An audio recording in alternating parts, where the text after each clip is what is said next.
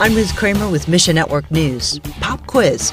Name five countries currently at war. While the stories that surround conflict and suffering are hard, our friends at Slavic Gospel Association shine the light of hope into these situations. Then, is prison ministry for you? Think it's not? Well, keep an open mind. We've got a story you won't want to miss in just a few minutes. First, we're continuing this week to look at the hope of Jesus Christ in Isaiah 9 6. The first half of the verse says, For unto us a child is born, unto us a son is given, and the government will be upon his shoulder. This line stands out to our friends at Slavic Gospel Association who support the church in several war torn regions of the world. Yet SGA's Eric Mock says Let us remember the government is on his shoulder. Let us remember that he alone is the Prince of Peace. So, therefore, for SGA, it's okay for us to serve churches in Russia. We're not affirming Russia.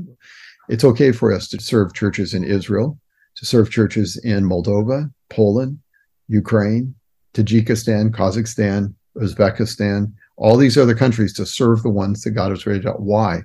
The primacy in these days is God's church, God's people, and his message through his people. And so there is our uniting factor. Looking to next year? Let us have that as our focus in ministry and ministering to others.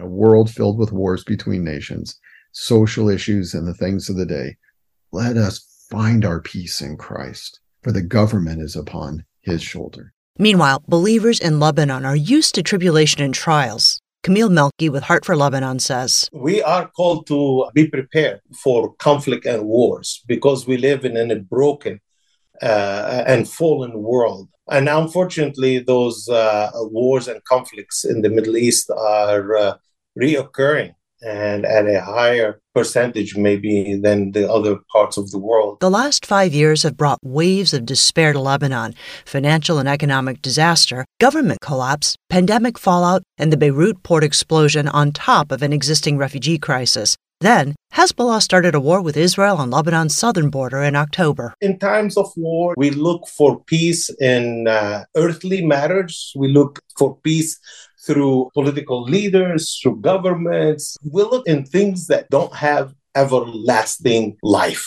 whereas Jesus promised us his peace. The promises held in Isaiah 9 6 help Lebanese Christians move from despair to hope. Pray people will see the light of Christ through believers. I want to be reminded as we celebrate Christmas that Emmanuel, God is with us. The Prince of Peace lives in us and through us sends us as messengers of his peace. And have you ever thought about getting involved in prison outreach? What's holding you back? With Crossroads Prison Ministries, any follower of Christ can encourage men and women behind bars with God's Word. Mentors exchange letters with incarcerated Bible study students through the mail. Together, mentor and student walk through the Crossroads curriculum and dive into God's Word. Crossroads Church Mobilization Director Assistant Elena Zwiranowski says I hear often people are hesitant to sign up because they don't want to give out their personal information and they think that they might have to do that. And so, as a Crossroads mentor, we make it so that all their information is anonymous. Alexis Ryan, Crossroads Mentor Coordinator, adds Another pushback that I've heard from some prospective mentors is that they don't know if they'll have all of the right answers because they've never experienced something even similar to being in prison or jail. But I think that the lessons do a great job of aiding in giving the mentors something to say to the students, even if they have no similar experiences. Crossroads can answer any questions about prison ministry. Connect at missionnews.org and find your place in the story. Thanks for listening to Mission Network News, a service of One Way Ministries. We're listener supported by people just like you. So by giving to Mission Network News, you enable us to keep the stories of God's kingdom coming.